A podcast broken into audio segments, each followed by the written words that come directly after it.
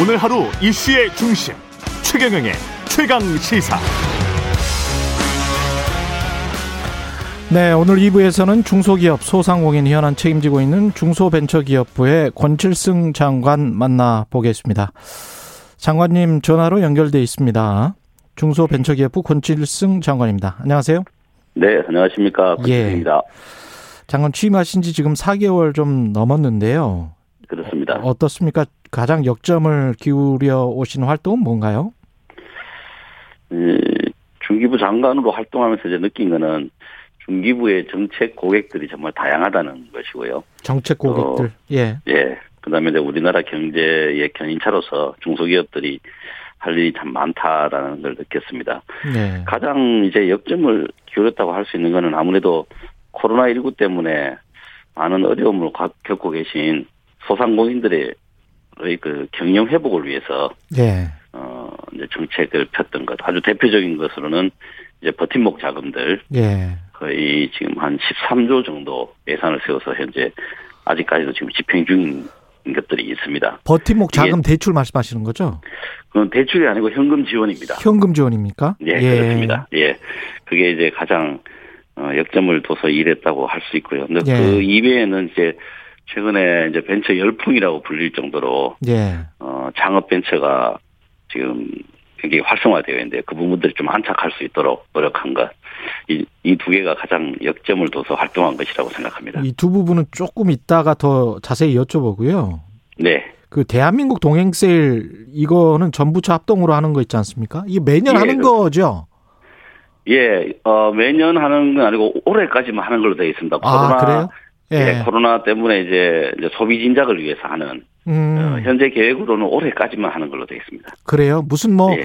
페스티벌 뭐 해가지고 지난 정부 때도 쭉 했었던 것 같은데 제 기억에. 아, 예, 그거는 이제 별, 코리아 셀페스타 이런 건 예. 이제 별도로 해오던 것입니다. 아 그렇군요. 예. 이거는 뭐 부처마다 그럼 산업자원부하고 중소벤처기업부하고 따로따로 또 하는 건가 보죠?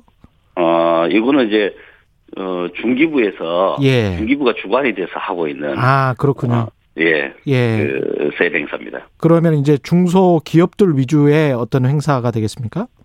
예, 어, 최근에 이제 내수가 조금씩 회복되는데, 예. 이게 내수 활력에 좀 뭔가 모멘텀도 만들고 돌파구를 좀 만들기 위해서 이제 음. 자- 어, 만드는 건데요. 예. 이거는 이제 대기업도 다 그 같이 합니다. 예. 중소기업, 전통시장 뭐 이런 다양한 경제 주체들이 다 같이 해서 예. 하는 이 대규모 범국민적인 소비 할인 행사라고 보시면 됩니다. 소비 할인 행사. 예. 예. 온라인 오프라인 다 진행 같이 되는 거고요. 네, 그렇습니다. 그런데 아무래도 아직까지 코로나가 있기 때문에 예. 어, 주로 온라인과 비대면을 중점적으로 하고 있습니다. 예. 어, 내용을 조금 말씀을 드리면 예. 온라인 쇼핑몰 같은 데서는 뭐 음. 잘하시는 온라인 플랫폼 뭐 지마켓 11번과 쿠팡 이런 등등은 물론이고요. 예. 어, 여러 그 비대면 유통 플랫폼에서 최대 한 70%까지 가격을 음. 할인하는 행사들도 합니다. 그리고 알겠습니다. 그뿐 아니고 뭐 예. 라이브 커머스나 TV 홈쇼핑 등등 음. 다양한 행사가 준비되어 있습니다. 많이 좀 소비해서 중소기업들 도와주시라 그런 말씀인 것 같고요. 소, 그렇습니다. 예, 소상공인 경영 회복에 가장 큰 중점을 두셨다고 말씀하셨는데 이제 손실보상제 예. 같은 경우에는 지금 법안 소위에 통과됐죠 어제. 어제 밤늦게 예. 어, 소위를 통과했습니다. 그 소급 적용 조항은 없, 없는 걸로 제가 알고 있는데 맞습니까? 근데 이게 지금 이제 뭐 일부 뭐 언론에서도 그렇고 예. 일부에서 지금 마치 근데 정부 여당이 소급 적용을 안 한다 음. 이렇게 자꾸 이야기가 나가는데 이건 예. 사실과 좀 다릅니다. 예. 예, 이거 제가 말씀을 조금 이건 드려야 되는데요. 예. 어 소급을 하기는 하는데 소급하는 방식을 예. 손실 보상의 방식으로 할 것인지 음. 아니면 우리가 이제 흔히 잘 아는 재난 지원의 방식으로 소급을 할 것인지 음. 그 의견 차이입니다. 소급을 한다는 것은 같고요. 그러니까 네, 소급을 손실- 한다는 거는 지난해에 그 피해가 난 거를 지원을 그거를- 해 주는데 그렇습니다. 그거를 예. 피해 지원을 해 주는 거고 손실 보상으로는 지원은 안 된다는 거잖아요. 그죠? 그러니까 지금까지 아까 제가 처음에 말씀드렸던 13조 원 정도 예산으로 음. 계속 지급하고 있는 것들 예. 예, 지금 이제 한 아까 10조 이상이 이미 지급이 됐거든요. 버팀목 그럼- 자금이라고 말씀하신 것. 네, 네, 예. 그렇습니다. 이제 그런 자금들 같은 경우에도 사실 그 내용이 소급 지원 아니겠습니까? 그러네요. 기존, 예, 기존에 예, 있었던 피해에 대해서 예. 예. 이제 여러 가지 재난에 대해서 정부가 지원금을 드리는 거지 않습니까? 물론 뭐 음. 충분하다고는 생각하지 않고 더 드릴 수 있으면 더 드려야 된다고 생각을 하지만 예. 어쨌든 그, 그 지원금의 성격은 소급입니다. 지난 음. 그 손, 손해에 대해서 음. 피해에 대해서 이제 정부가 지원금을 드리는 거거든요. 예. 그래서 방식을 손실보상 방식으로 할 것인지 지원 그 이 재난 지원금의 방식으로 할 것인지 예. 이 방법론의 차이입니다. 내용은. 근데 이제 음. 정부는 손실보상 방식보다는 음. 재난 지원의 방식으로 하는 게 좋겠다라는 입장인 것이죠. 그러니까 손실보상 방식으로 하면은 그 왜 안 됐던 겁니까? 네, 그걸 좀 말씀드리겠습니다. 예. 우선 손실보상 방식으로 하면요. 예. 대상이 극히 일부에 제한됩니다. 아. 왜냐하면 예. 행정명령을 받은, 그러니까 집합금지라든가 집합 제한을 받은 업종에 대해서만 해당이 됩니다. 아. 예. 예. 그래서 예를 들어서 이제, 어, 여행업종 같은 경우에요. 예. 여행업종 같은 경우는 정부로부터 아무런 행정명령이나 제한을 받지 않았습니다. 음. 그렇지만 사실 저희들 매출을 보면 한 80% 정도 매출이 감소한 걸로 나타나거든요. 급감했죠. 10% 예. 2%도 안 된다는 거죠. 예. 그렇습니다. 그래서 이제 소위 이제 경영 위기 업종들인데요. 예. 이런 업종들은 손실보상 방식으로는 어, 어떻게 그 입은 피해나 재난을 어, 지원해드릴 방법이 없습니다. 아, 그래서 이제 대상이 오히려 되는 거죠. 그렇다. 예. 그렇습니다. 그렇게 음. 되고요. 그 다음에 지급 시기의 문제가 또 있습니다. 이게 이제 오래되면서 지급을 빨리 해야 될 필요성이 있지 않습니까? 예. 예. 근데 지급 시기가 예를 들어 올해 같은 경우는 종합소득세 신고가 8월로 지금 이제 늦췄습니다. 음. 소상공인들이 좀 어렵기 때문에 이제 편리를 위해서 8월로 늦췄는데요. 이렇게 되면 아주 원론적으로 말씀드리면 올해 연말이나 내년 초가 돼야 예. 작년에 있었던 손실을 계산할 수 있게 됩니다. 그렇게 음. 되면 작년에 있었던 손실을 이제 올 연말이나 내년 초에 지급할 수 있게 되는 것 오히려 늦춰진다. 굉장히 늦어집니다. 그래서 예. 현- 예, 전혀 현실적인 방법이 아니고 그 다음에 예.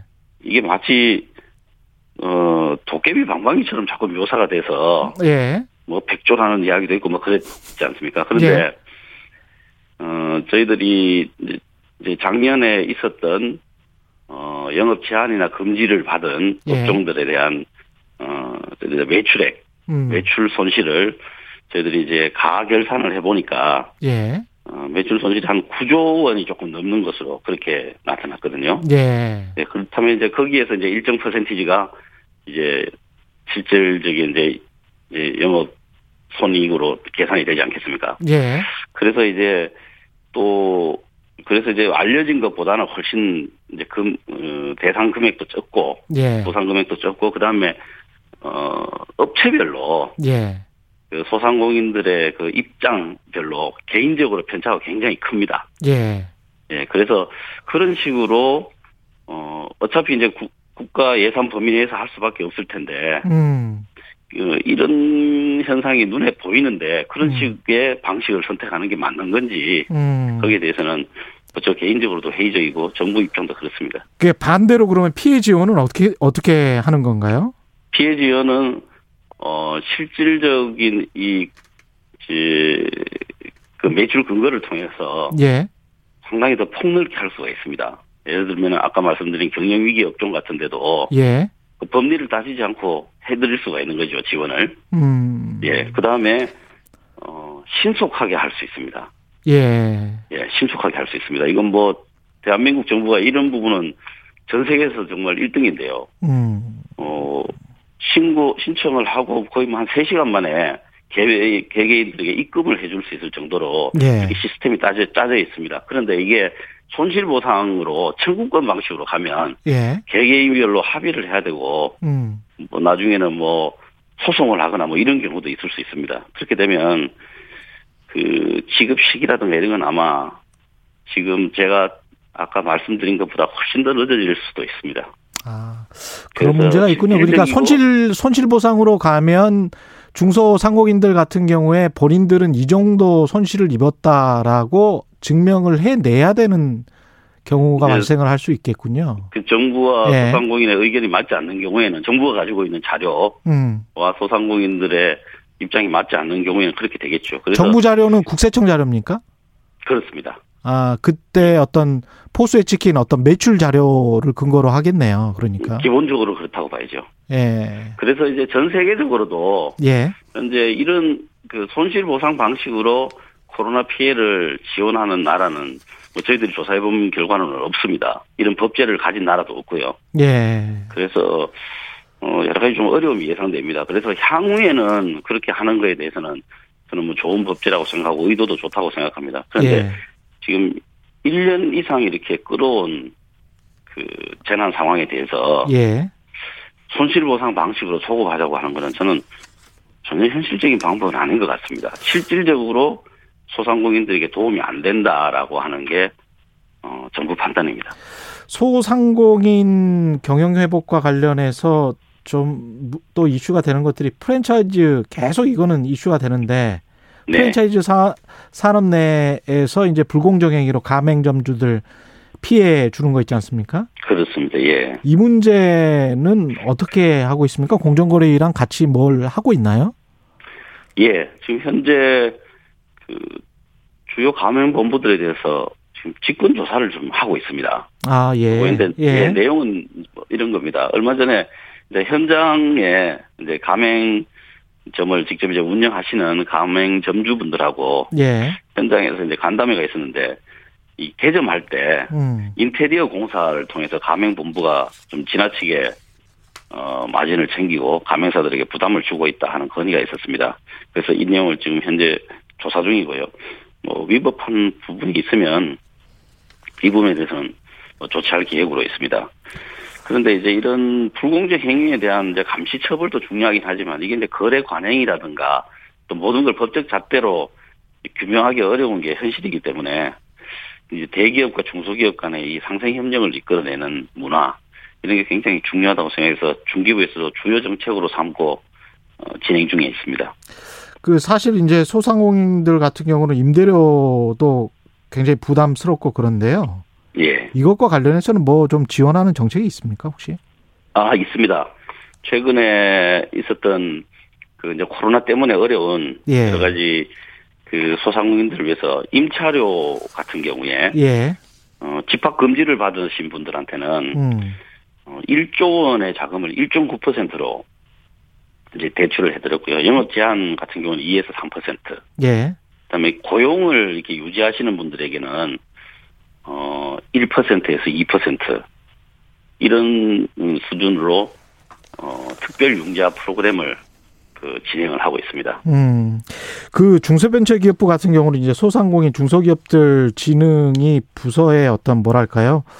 목적 같은 건데 이렇게 우리가 이제 중대재해법이랄지 다른 일반 사건들을 보면은 사실은 소규모 사업장 또는 소규모 네. 업체에서 사건 사고가 많이 일어나서 인명 피해가 나는 경우 많잖아요. 우리가 네, 이제 그렇습니다. 비정규직 문제를 이야기를 하면 사실은 하도급 업체들 이, 이야기하는 거고 그 협력 업체들 같은 경우 소규모 사업장들이 많기 때문에 그렇습니다. 예. 이게 결국은 또 국민들한테 피해를 주는 일인데 노동계에서는 예. 반발할 수밖에 없는 것이고 네, 그렇습니다. 이거 어떻게 해야 될까요?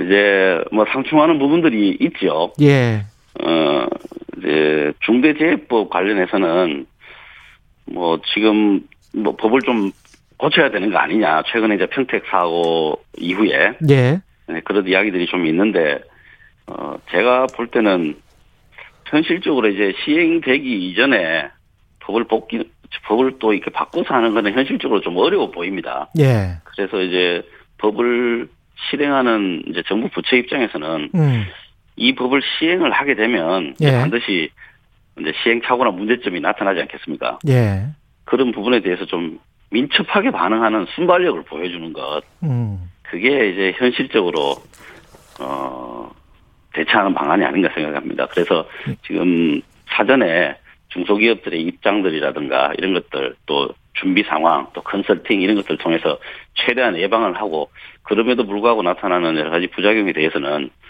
어 그 내용들을 국회와 빨리 상의해서 좀, 어 순발력 있게 고쳐 나가는 것 그렇게 준비하고 있습니다. 예, 청취자분들이 관심이 많네요. 청취자 6595님, 네. 장관님, 4차 버팀목 자금 플러스 2020년 매출 기준인가요? 매출이 늘어도 힘든데요. 이런 말씀하셨는데요. 예, 이제 매출이 늘어나신 분들은 2020년 일단 매출 기준인가요? 버팀목 예. 아, 자금 이- 플러스가? 어, 그게 아주 아주 한마디로 말씀드리기 아주 그 힘들 정도로 이제 언제 개, 개업을 하셨는지 예, 이제 이런 부분들까지 다 계산하는데 이제 기본적으로 말씀드리면 이렇습니다. 예, 예를 들어서 2020년하고 19년하고 예, 어, 비교를 했을 때 전체적으로 매출이 늘었더라도 예. 반기 반기별로 또 음, 그러니까 이제 상반기 상반기 하반기 하반기로 비교했을 때 어, 그 중에서 어느 하나라도 매출이 줄었으면 예. 어, 그 버팀목 자금 지급 대상이 되기도 합니다. 근데 음, 어, 아주 고르게 다 매출이 늘어나신 분들은 대상에서 제외입니다. 아, 그렇군요. 네. 예. HD님은 재난을 예상하고 손실보상은 불가능하리라고 봅니다. 결국 현실적으로 지난 실적을 가지고 판단할 수밖에 없지 않나요? 이런 말씀해 주셨고요. 그, 그렇습니다. 예. 그렇습니다. 그래서 손실 보상이든 재난 지원이든 예. 그 지원금의 성격은 음. 어, 소급 소급이라고 봐야 되겠죠. 뭐 손실 보상은 더욱더 명확하고요. 예. 어, 뭐 재난 지원금도 사실상 그 소급 소급표라고 생각합니다. 예. 그리고 현안들 중에 그 대기업의 현대차 특히 관심 많이 가지고 있는 것 같은데. 예, 예. 음, 네. 중고차 그러니까 시장 진출 문제. 근데 이제 예. 중고차 지금 현재 팔고 있는 사람들은 대부분 이제 중소기업들이잖아요. 이제 예, 굉장히 네, 소상공인들도 반대를 하고 있고. 예. 예, 또 이제 상사하시는 분들은 소상공인 범위를 그렇죠. 넘어서는 큰 예. 사업체들입니다. 예. 어떤 입장입니까? 중소벤처기업부는? 예, 이게 뭐 굉장히 좀 어려운 문제이고요. 이게 이제 두 가지 역시 이것도 두 가지가 상충하고 예. 있습니다. 하나는 중고차 시장에 대기업이 진출하면 예. 이 뭐 독점 이슈 또 뭐 그렇죠. 소상공인들 생업의 안전망이 위협된다라고 하는 이제 그런 우려가 있고요. 그렇죠. 또 하나는 소비자 후생 측면에서는 이 우리나라 중고차 시장에 좀 변화가 필요하다라고 예. 하는 측면에서 대기업 진출 필요하다. 또 예. 외제차 같은 경우에는 인증 사업 이런 걸 실제로 또 하고 있으니까요. 예. 그래서 필요하다는 이런 양론이 지금 팽팽합니다, 실제로. 그렇습니다. 어, 예. 그래서 최근에 이제 정부 여당하고 정부와 여당 그리고 또 소상공인 또 해당 대기업 이렇게 다 이해관계자가 전- 전부 참여하는 음. 그 상생협의체를 출범을 했습니다. 예. 이게 이제 중고차 매매 산업 발전 협의회라는 건데요. 음. 여기에서 하여튼 빠른 시일 내에 결론이 나면 이제 그 결론을 가지고 어 이제 중고차 시장에 어떤 좀 변화를 추구해 볼 생각입니다. 청취자 고은영 님은 코로나에 네. 장사 안 돼서 무- 못 버티고 문 닫으려고 고민하고 있는데 폐업하고 나서도 지원 받을 수 있나요? 이런 말씀하셨습니다. 네, 폐업하실 때 예. 어, 제가 지금 자료가 없어서 정확하지 않을 수 있습니다. 폐업하실 때 일단 기본적으로 한 50만 원 정도 드리는 게 있고요. 그다음에 아, 예. 어, 그 이외에도 어, 이제 재차금이나 또 이제 뭐 다른 직업을 선택하시거나 이런 그 경로에 따라서 지원해 주는 그 리턴 패키지 그 정책이 있습니다. 예. 저는 저희들 저 우리 부서에 좀 문의를 해 주시면 안내를 해 드리겠습니다. 네, 마지막으로 코로나19로 힘겨운 시간을 다 보내고 있는데요. 중소벤처기업 소상공인들에게 하고 싶은 말씀해 주십시오. 예, 뭐 최근에 백신 접종도 좀 순조롭게 진행되고 있고 예. 조만간에 이제 코로나의 터널은 벗어날 것으로 예상이 되고 있습니다. 그렇지만 이제 후유증을 최소화하는 것 이게 가장 중요한 문제일 텐데요. 예. 우리 뭐 중소벤처기업부에서는 언제나 이 뭐 저희들은 뭐 실제로 현장에서 일하시는 분들을 지원하는 부처이기 때문에요. 예. 가장 현실적인 방안 또 실사구시의 정신으로 항상 우리 최근 많은 어려움을 겪고 계시는 소상공인들 그리고 또 중소기업들과 함께 음. 일하겠다는 말씀 드리겠습니다. 기운 내시기 바랍니다. 한 가지만 더 최저임금 관련해서는 예. 중소벤처기업부는 어떻습니까? 요거는 최저임금은 뭐 잘 아시다시피 이것도 상충되는 이슈죠. 이것도 예 상충되는 이슈인데 예, 뭐 저희 중기부에서는 예. 또 소상공인, 자영업자, 중소기업들이 최저임금에 대한 여러 가지 이제 어려운 입장들을 많이 말씀을 해주십니다. 그렇죠. 최, 최저임금 인상에 대한 어려운 입장. 예. 그래서 이제 그런 것들을 저희들이 뭐 대변하고 싶은 마음이고 또 그렇게 하고 있습니다. 이제 음. 다만 이 최저임금은 이제 여러 가지 사회 전체의 이슈들을 다 모아서 하는 이 사회적 합의 기구가 있지 않습니까? 최저임금 그렇죠. 예. 위원회에서 결정을 하는 것이죠. 예. 그래서 이제 그 결정은 뭐 당연히 존중할 수밖에 없지만 음. 그 중기부에서는 이 소상공인과 자영업자들 또 중소기업들의 이 최저임금에 대한 어려움. 인상에 따른 어려움을 예. 충분히 전달하고 있습니다. 그리고 뭐 계속 전달해서 좋은 결론, 합리적인 결론이 날 수 있도록 하겠습니다. 말씀 감사하고요. 중소벤처기업부의 권칠승 장관이었습니다. 고맙습니다. 네, 감사합니다.